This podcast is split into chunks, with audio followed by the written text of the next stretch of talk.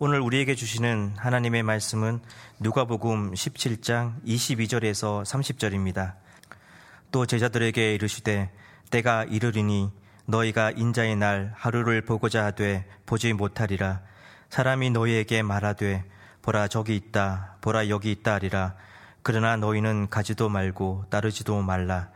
번개가 하늘 아래 이쪽에서 번쩍이어 하늘 아래 저쪽까지 비침같이 인자도 자기 날에 걸어하리라. 그러나 그가 먼저 많은 고난을 받으며 이 세대에게 버림바 되어야 할지니라. 노아의 때에 된 곳과 같이 인자의 때에도 그러하리라. 노아가 방주에 돌아가던 날까지 사람들이 먹고 마시고 장가 들고 시집 가더니 홍수가 나서 그들을 다 멸망시켰으며 또 롯의 때와 같으리니 사람들이 먹고 마시고 사고 팔고 심고 집을 짓더니 롯이 소돔에서 나가던 날에 하늘로부터 불과 유황이 비오듯 하여 그들을 멸망시켰노니라. 인자가 나타나는 날에도 이러하리라. 아멘. 정말 뵙고 싶었습니다. 예, 우리가 코로나19로 인해서 영상으로 주일 예배를 드린 지 꼭 3개월, 15주 만에 아직은 부분적이지만 대면에서 예배를 드리게 되었습니다. 우리의 길보다 높은 길로 인도하시며 우리의 생각보다 높은 생각으로 인도하시는 하나님께서 이런 과정도 합력해서 선을 이루어 아름다운 결과를 결실해 주실 것을 믿습니다. 우리 각자에게는 크고 작은 인생의 전환점이 있습니다.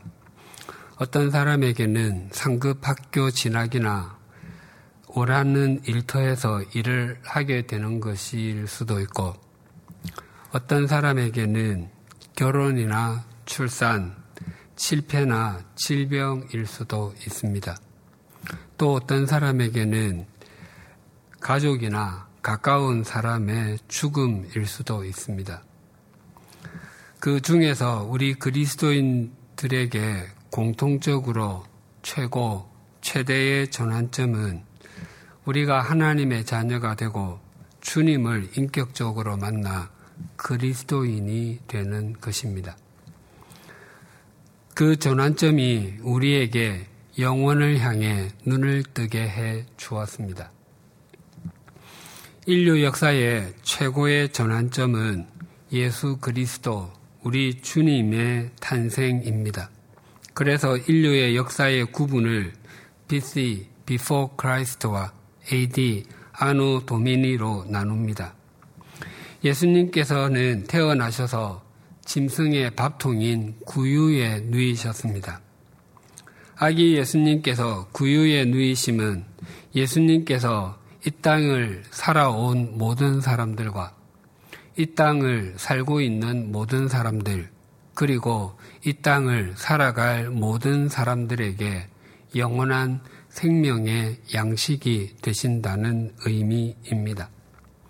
아기 예수님의 탄생은 당시 극소수의 사람들만 관심을 가진 아주 작고 초라한 사건으로 보였지만 사실 모든 인류를 위한 영원한 사건이었습니다. 인류 역사상 이것보다 더 큰 사건은 없었습니다. 지난 2000년 동안 교회의 역사에도 방향을 틀게 하는 중요한 사건들이 있었습니다. 사도행전 15장은 예루살렘 공의회장이라고 불립니다. 왜냐하면 예수님께서 승천하신 후 약 20년 정도 지났을 때 예루살렘에서 사도들과 장로들이 모여 이방인들이 하나님의 자녀가 되는데 반드시 할례도 받아야 하고 율법도 지켜야만 하는가에 대한 대해서 나눈 회의 내용을 담고 있기 때문입니다.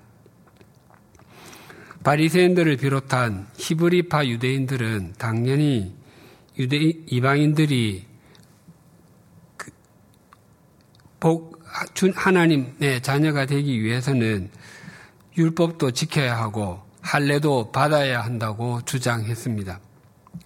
그러나 바울을 비롯한 헬라파 유대인들은 구원은 주 예수의 은혜로 받는다고 했습니다. 많은 토론이 있고 난 뒤에 의장이었던 야고보는 이 야고보는 예수님의 동생입니다. 할례와 율법을 지켜야 한다고 강제함으로써 이방인들이 하나님께로 돌아오는 것을 방해하지 말고 다만 우상에게 바쳤던 더러운 음식을 먹지 않고 음행하지 않으며 목졸라 죽인 짐승의 고기와 피를 먹지 않는 것만 지키게 하면 좋겠다라고 결정하였습니다. 이 결정이 주님의 말씀이 온 세상에 퍼지게 하는 동기가 되었습니다. 만약 그때 이방인이 하나님께로 돌아오려면 반드시 할례도 받아야 할 뿐만 아니라 율법도 지켜야 한다고 결정했다면 기독교는 예루살렘과 이스라엘 안에만 머물러 있었을 것이고 땅끝까지 이르러 내 증인이 되라고 하신 주님의 말씀은 이루어지지 못했을 것입니다. 10월 31일은 종교개혁 기념일입니다.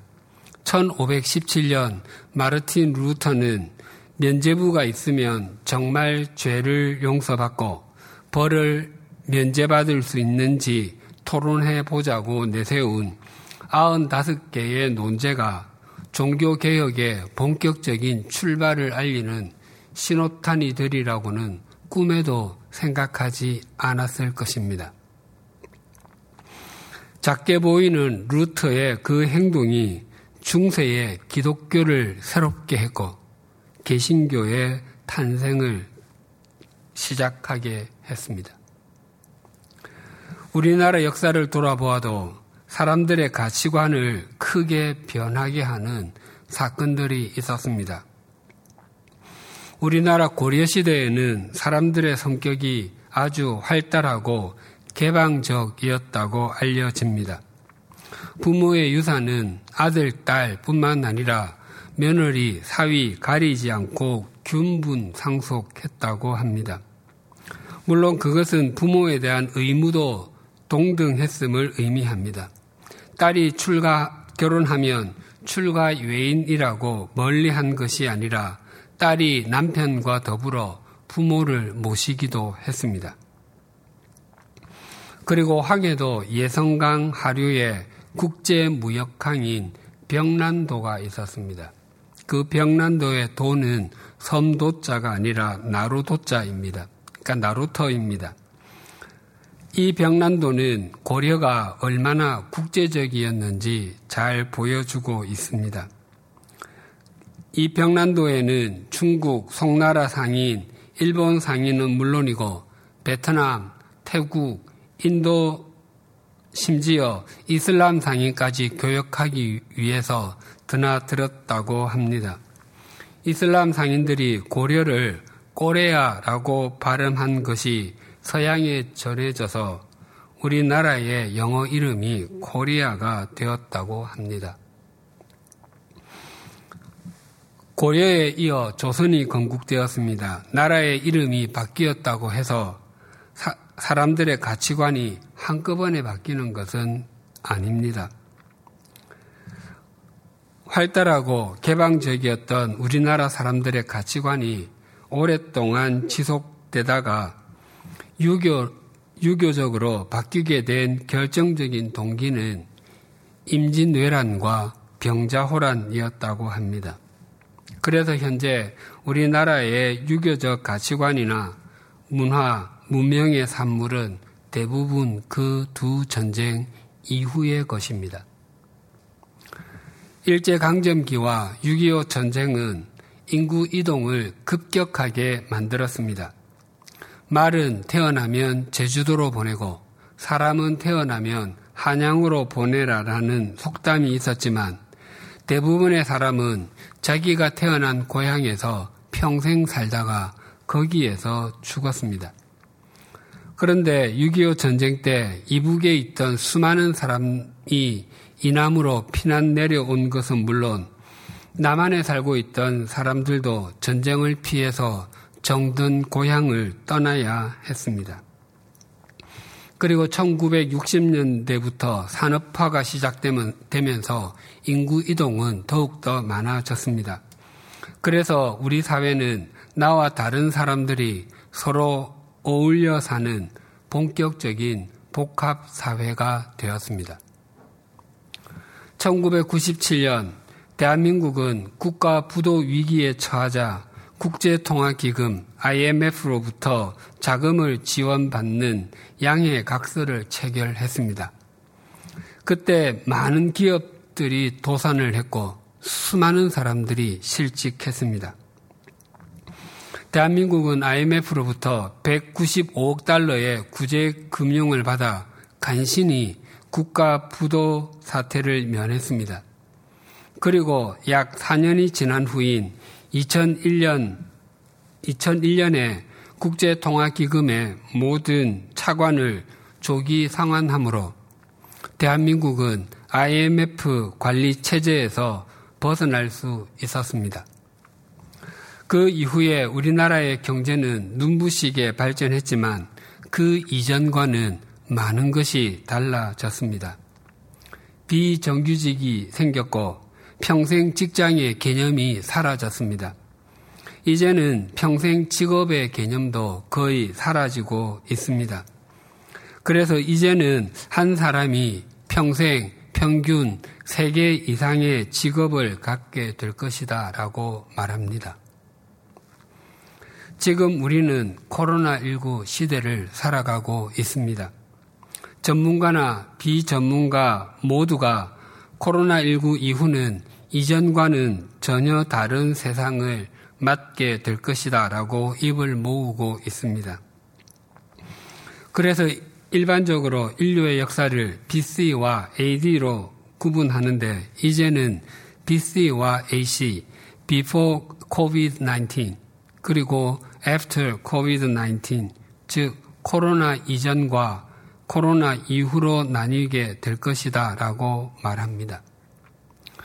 현재 전 세계 214개국에서 688만 명이 넘는 코로나19 확진자가 발생했고 40만 명에 가까운 사람들이 목숨을 잃었습니다.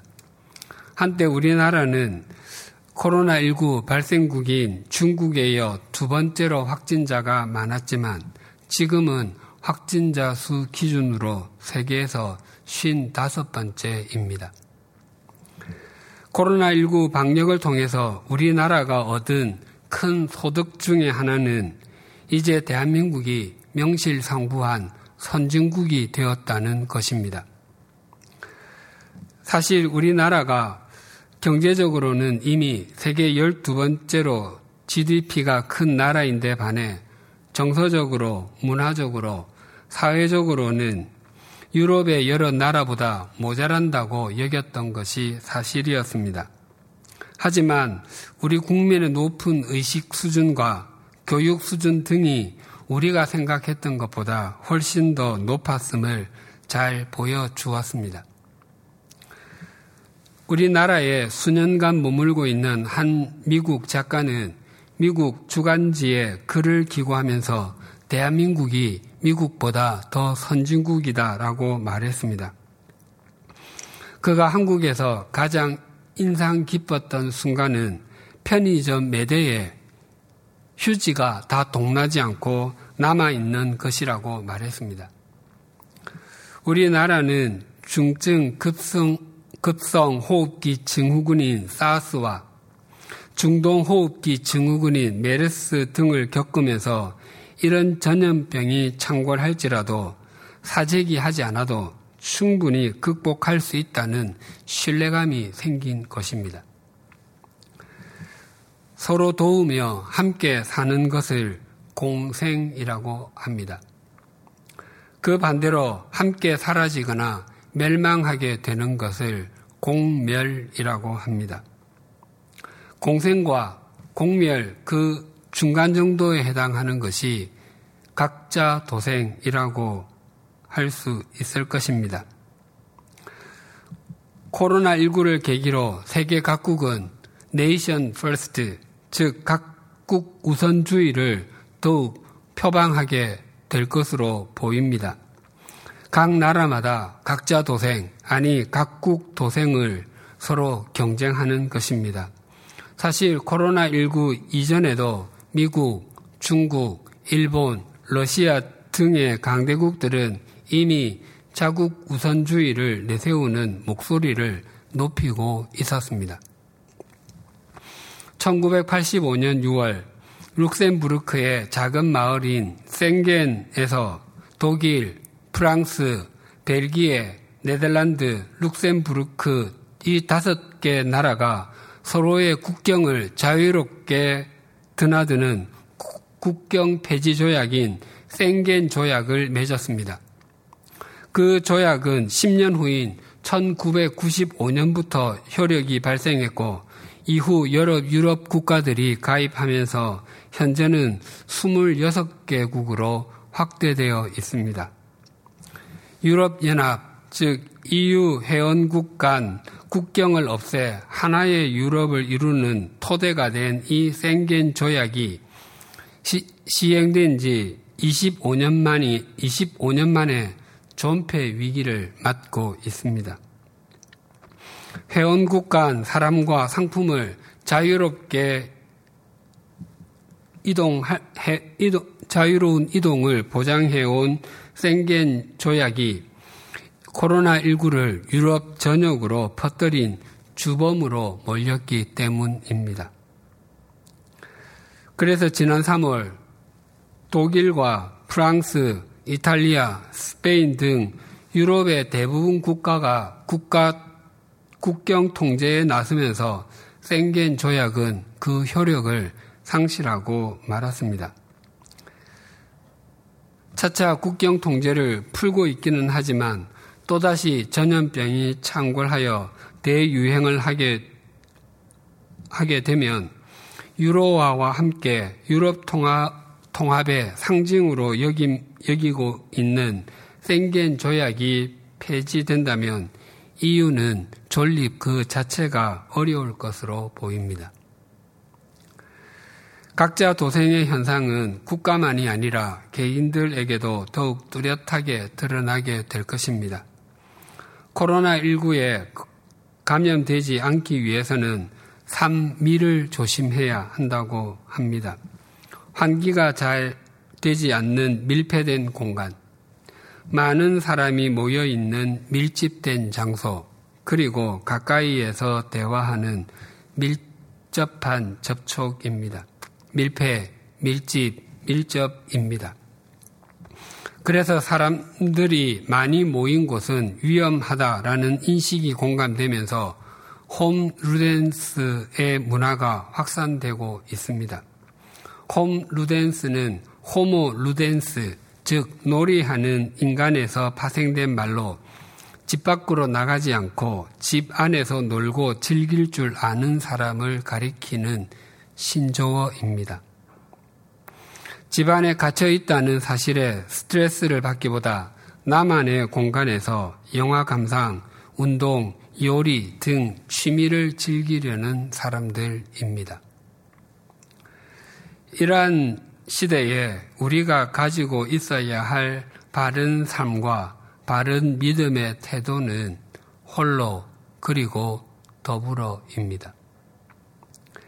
우리 개인이 코로나19 예방을 위해서 마스크를 쓰고 자가 격리의 원칙을 지키며 사회적 거리두기와 생활 속 거리두기를 하는 것은 그것이 자기 자신과 다른 사람을 지켜주는 최선의 방법이기 때문입니다. 코로나19에 감염된 최초의 사람이 있을 것입니다. 그가 확진되었을 때 그저 심한 감기나 독감 정도로 알았을 것입니다. 그것이 1년도 지나지 않아서 전 세계 700만 명에 가까운 사람들을 감염시키고 40만 명이나 되는 사람의 목숨을 빼앗아 가게 될 것이라고는 꿈엔들 생각했겠습니까? 아직까지 코로나19는 진행형이기 때문에 확진자의 숫자가 어디까지 갈지 또 사망자가 얼마나 발생할지 모릅니다. 만약 그 사람이 감염되지 않았고 그래서 이 전염병이 발생하지 않았다면 그는 세상을 구한 것과도 같습니다.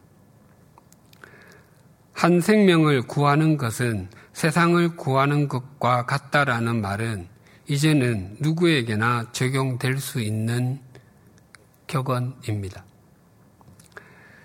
그래서 전염병이 창궐할 때는 교회가 일시적으로 현장 예배를 중지하고 가정에서 영상을 통해서 예배를 드리게 하는 것은 개인을 위해 유익할 일일 뿐만 아니라 사회의 유익, 공공의 선을 추구하는 것이기에 바른 선택입니다. 나, 나와 다른 사람의 생명을 위하는 것이 가장 신앙적입니다. 또한 코로나19는 우리 가정생활도 많이 바꾸어 놓았습니다. 지난번에 김광욱 목사님께서 코로나19와 우울감을 뜻하는 blue가 합쳐져서 코로나 blue라는 신조어가 생겼다고 말씀드렸습니다.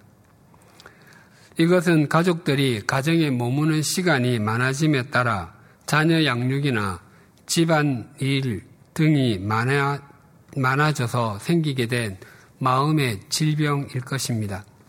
또한 재택근무 등으로 부부가 가정에서 함께 있는 시간이 많아짐으로 인해서 서로 갈등이 커지는 가정이 참 많습니다. 그래서 결국 헤어지게 된다는 말인 COVID-19과 divorce, 이혼이 합쳐져서 covidivorce, 코로나 이혼이라는 말도 생겼습니다. 우리 사회는 이른 아침부터 늦은 밤까지 아주 바쁘게 돌아가는 구조이기 때문에 부부가 함께 오랫동안 살아도 서로에 대해서 잘 모르는 경우가 참 많습니다. 그래서 코로나19와 같은 일로 인해서 부부가 함께 있는 시간이 많게 되는 것은 하나님의 특별한 은총과도 같습니다. 이런 때에 자신을 건강하고 영적으로 잘 가꾸는 홀로와 집안일에 대해서 서로의 역할 분담을 할 뿐만 아니라 내 배우자가 어떤 사람인지 또 무슨 생각을 하며 사는지 앞으로 인생 계획에 무엇이 있는지 또 지나온 삶 가운데 어떤 눌림이 있었는지에 대해서 깊이 알아가게 되는 더불어를 잘 가꾸어 가게 되면 우리의 가정은 이전보다 훨씬 더 성숙하고 행복하게 되어 우리의 가정이 새롭게 될 것입니다. 또한 우리 교회 공동체는 나 개인이라고 하는 홀로와 내 가정이라고 하는 홀로가 모인 더불어입니다. 이 더불어가 더욱 더 잘 하기 위해서는 하나님께서 정하신 날에 정하신 장소에서 모이기를 힘써야 합니다. 코로나19와 같은 상황에서 가정에서 영상으로 예배 드리는 것은 정말 일시적으로 하는 것입니다. 우리가 예배 공간에 나오지 않고 가정에서 예배를 드리면서 깊은 신앙으로 나아가는 것은 참 어려운 일입니다. 혹 초대교회에서는 가정에서 모이지 않았느냐라고 질문하실지 모르겠습니다. 초대교회 때 가정에서 교회로 모인 것은 맞지만 그것이 자기 가족들만 모였다는 의미는 결코 아닙니다. 지금과 같은 예배 공간이 없었기 때문에 아굴라와 브리스길라 부부처럼 교인들이 자기 집을 교회 공간으로 내어 놓아 거기서 함께 모였다는 의미입니다. 초기 그리스도인들이 박해를 피해서 살았던 카타콤에 가면 그 안에 비교적 넓은 공간이 있습니다. 그곳은 아이들을 위한 교실이었기도 하고 예배실이기도 했습니다. 주일이면 지하 토굴에 모여 살던 사람이 함께 모여서 예배를 드리곤 했습니다.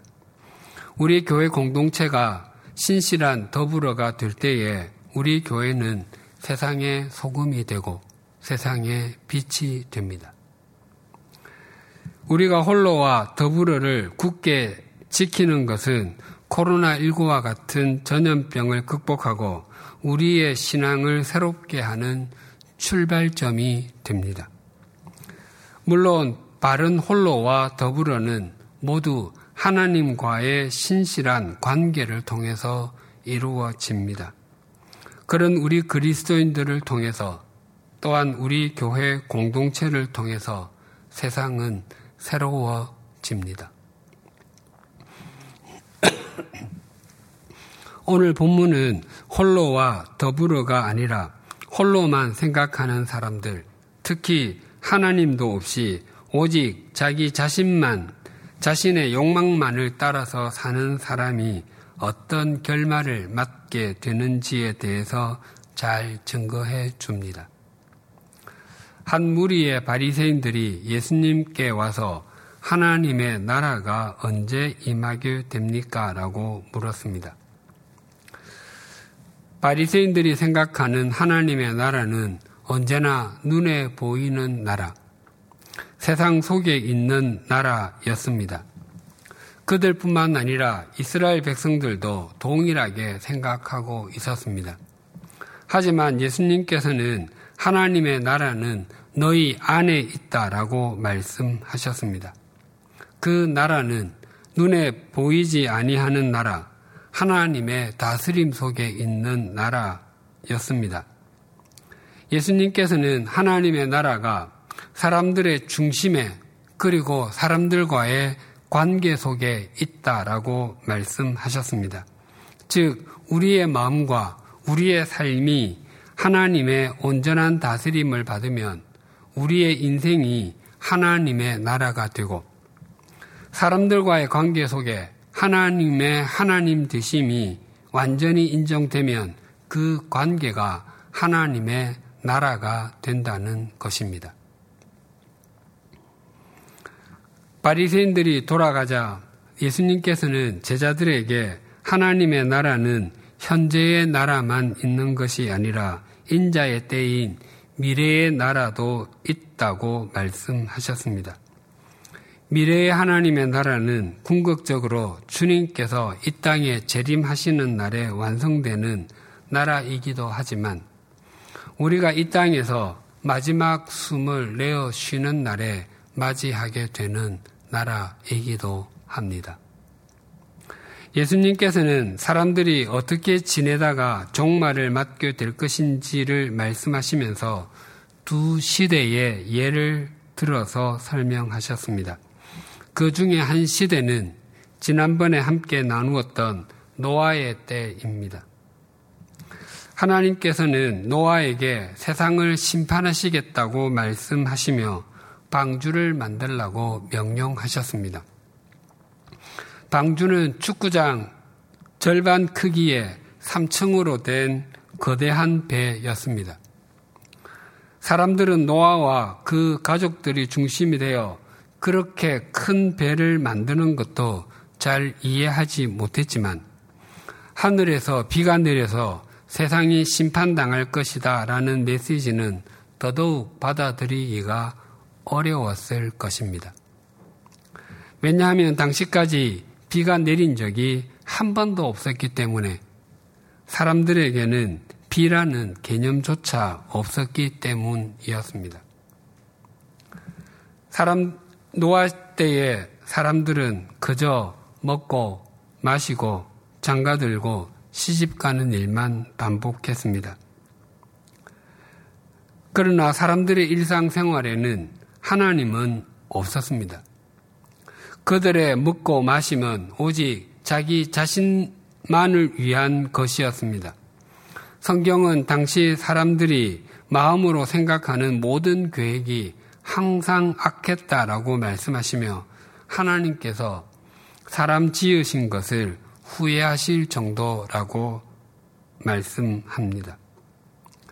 또한 그들은 결혼할 때에도 하나님의 계획, 하나님의 인도하심을 구하기보다 오직 세속적인 가치관만을 따랐습니다.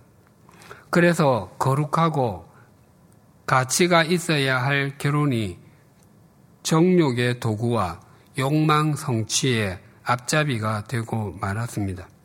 그래서 하나님께서는 더 이상 사람들과 함께 하지 않겠노라고 말씀하셨습니다. 사람들이 종말을 맞이할 때가 어떤 시대와 같은지 예수님께서 말씀하신 또 한 시대는 로세 때입니다. 오늘 본문 28절과 29절이 이렇게 증가합니다. 또 로세 때와 같으리니 사람들이 먹고 마시고 사고 팔고 심고 집을 짓더니 롯이 소돔에서 나가던 날에 하늘로부터 불과 유황이 비오듯 하여 그들을 멸망시켰느니라. 노, 예수님께서는 노아의 때와 롯의 때가 조금도 다르지 아니하고 동일하다고 말씀하셨습니다. 하나님께서 아브라함을 부르셔서 당신이 지시하는 곳으로 가라고 하셨습니다. 아브라함은 그 말씀에 순종하여 갈 때에 조카 롯을 데리고 갔습니다. 아브라함이 두려워서 데리고 갔는지 아니면 롯이 함께 떠나고 싶어서 스스로 따라 나섰는지 성경은 그 이유를 밝히지 않습니다. 하지만 롯이 하나님의 말씀 없이 따라 나선 것은 틀림없는 일입니다. 아브라함이 베델 근처에 머무르게 되었을 때 롯과 함께 지낼 수 없는 지경에 이르게 되었습니다. 아브라함에게는 많은 가축이 있었고 롯도 마찬가지였습니다. 아브라함의 목자와 롯의 목자가 한 목초지를 두고서 서로 좋은 곳을 차지하겠노라고 다투곤 했습니다. 그래서 아브라함이 롯에게 제안했습니다. 우리가 서로 같은 한 핏줄인데 다투지 말자. 우리 앞에 땅이 얼마든지 있는데 다툴 것이 뭐가 있겠느냐? 우리가 이제는 떨어져서 살자. 네가 왼쪽으로 가면 내가 오른쪽으로 가고 네가 오른쪽으로 가면 나는 왼쪽으로 갈게 라고 아브라함이 말했습니다. 아브라함은 베델에 이르게 되었을 때, 때 하나님께 예배 드리, 예배부터 드리며 하나님 중심으로 살았지만 롯은 그렇지가 못했습니다. 삼촌의 제안에 롯은 자신이 어느 쪽으로 갈 것인지를 선택할 때의 모습을 창세기 13장 10절은 이렇게 증가합니다. 이에 롯이 눈을 들어 요단 지역을 바라본 즉 소알까지 온 땅에 물이 넉넉하니 여호와께서 소돔과 고모라를 멸하시기 전이었으므로 여호와의 동산 같고 애굽 땅과 같았더라. 롯이 바라본 소돔과 고모라는 없는 것이 거의 없는 에덴 동산이었고 또 애굽 땅처럼 보였습니다. 이집트의 나일강 하류에 형성된 삼각주는 그 크기가 세계 최대이고 세계에서 가장 비옥한 땅 가운데 하나입니다. 그래서 그곳이 세계적인 곡창지대입니다. 롯의 눈에는 소돔과 고모라가 수확이 풍성한 곡창지대, 부유함을 추구할 수 있는 곳으로 보였습니다. 그래서 롯은 그쪽을 선택했습니다. 롯의 선택의 유일한 기준은 자기 자신의 눈이었습니다. 그런 소돔이 결국 멸망하고 말았습니다. 에스겔 선지자가 왜 소돔이 멸망할 수밖에 없었는지를 그 이유를 에스겔 16장 49절과 50절에서 이렇게 밝히고 있습니다. 내 아우 소돔의 죄악은 이러하니 그와 그의 딸들에게 교만함과 음식물의 풍족함과 태평함이 있음이며 또 그가 가난하고 궁핍한 자를 도와주지 아니하며 거만하여 가정한 일을 내 앞에서 행하였습니다. 그러므로 내가 보고 곧 그들을 없이 하였느니라. 하나님께서 심판하실 수밖에 없었던 소돔의 죄악을 네 가지를 지적하십니다. 첫째는 그들의 교만함입니다. 교만은 자기 자신의 위치보다 자기를 더 높은 곳에 올려놓는 것입니다. 소돔 사람들은 하나님이 앉아 계셔야 할 자신의 인생의 가장 높은 자리에 자기 자신들이 앉아 있었습니다. 즉, 자신들의 삶에 하나님은 바로 자기 자신이었던 것입니다. 둘째는 음식물의 풍족함입니다.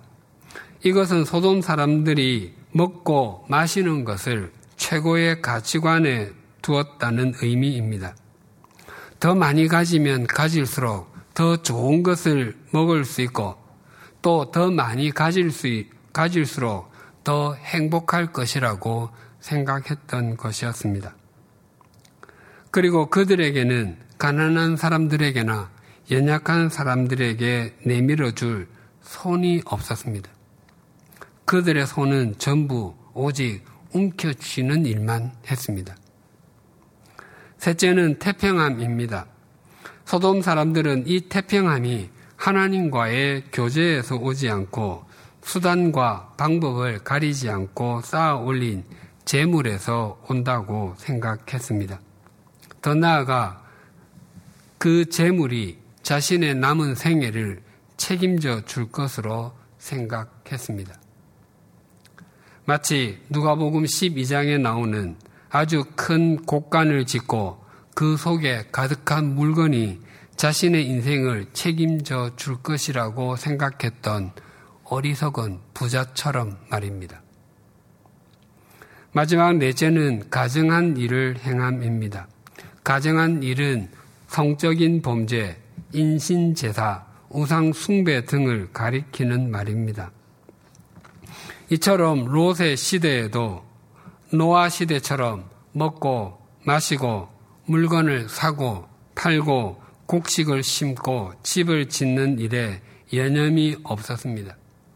자신들의 종말이 다가오고 있다는 것 도 망각한 채 말입니다.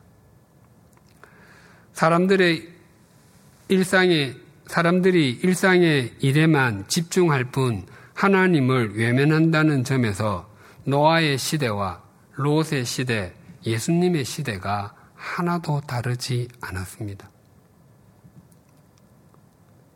그렇다면 지금의 시대는 다릅니까? 노아가 살았던 시대에도 사람들은 먹고 마시고 장가들고 시집가는 일을 했고 롯이 살았던 시대에도 사람들이 먹고 마시고 사고 팔고 심고 집을 짓는 일을 했습니다. 예수님께서 목이 터지도록 하나님의 나라를 전하셨을 때에도 사람들은 먹고 마시고 사고 팔고 심고 짓고 장가가고 시집가는 일을 했습니다. 노아 시대의 사람들은 하나님의 말씀을 외면한 채 오직 욕망 홀로 이기심 홀로만을 구하는 삶을 살았습니다. 롯의 시대에 살았던 사람들도 하나님의 말씀을 한 귀로 듣고 한 귀로 흘려 보내며 탐욕 홀로 세속적인 가치관 홀로의 홀로만을 추구하는 삶을 살았습니다. 예수님의 시대에 살았던 사람들도 그 두 시대 사람들과 조금도 다르지 않는 삶을 살았습니다. 이제는 우리 차례입니다. 하지만 우리는 다른 가치관, 영원한 가치관을 가지고 살아가십시다. 어제 이 말씀을 준비할 때까지 전 세계 코로나19 감염자 수는 약 688만 명이었고 사망자는 약 39만 8천 명이었습니다. 하지만 오늘 이 예배가 마칠 때쯤이면 감염자는 700만 명이 넘고 사망자는 40만 명이 넘었을 수도 있습니다. 우리가 그리스도인으로서 일상생활에서 우리 자신을 위해서 또 다른 사람을 위해서 홀로와 더불어의 삶을 신실하게 살아내십시다. 무엇보다도 하나님을 우리의 힘으로 삼고 하나님의 다스림을 온전히 받으며 하나님의 말씀을 온 삶으로 존중하십시다. 그때 우리 모두는 로세 때를 살아가지 아니하고 아노 도미니 우리 주님의 때를 살아가게 될 것입니다. 기도드리시겠습니다.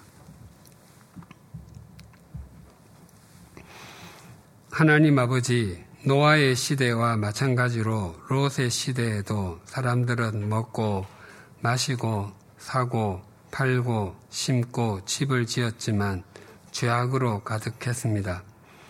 그들의 삶에 가진 것이 많았고 먹고 마시는 것에 부족함이 없었을지라도 그들에게는 자신들의 이기심과 욕망을 채우는 홀로의 삶밖에 없었습니다. 가난하고 연약한 사람과의 더불어의 삶이 없었을 뿐만 아니라 하나님 앞에서의 삶과 하나님과 더불어의 삶은 더더욱 없었습니다. 그들의 삶은 하나님 보시기에 불로 심판받을 수밖에 없을 정도였습니다. 롯의 시대의 사람들의 삶이 우리에게 교훈이 되고 반면 교사가 되게 하여 주시옵소서. 바라옵나니 우리의 먹고 마심의 일상 생활이 하나님 앞에서 그리고 사람 하나님과 더불어 이루어지는 것이 되게 하여 주시옵소서. 날이 갈수록 우리가 가진 것이나 우리가 누리는 것이 우리의 힘이 되지 않고 하나님이 우리의 힘이 되게 하시고 하나님의 말씀이 인생 안내 지도가 되게 하여 주시옵소서. 하나님 아버지, 2019년 12월에 시작된 코로나19는 아직 끝이 보이지 않습니다. 이것이 동양과 서양도 가리지 않고 선진국과 후진국도 가리지 않으며 남녀노소도 가리지 않고 있습니다. 다윗이 이스라엘의 국력을 확인하기 위해 하나님께서 허락하지 않은 인구 조사를 했을 때 이스라엘의 전염병이 돌아 7만 명이 목숨을 잃었습니다. 그때 하나님께서 천사를 통해서 족하다 이제는 내 손을 거두라 라고 말씀하셨습니다.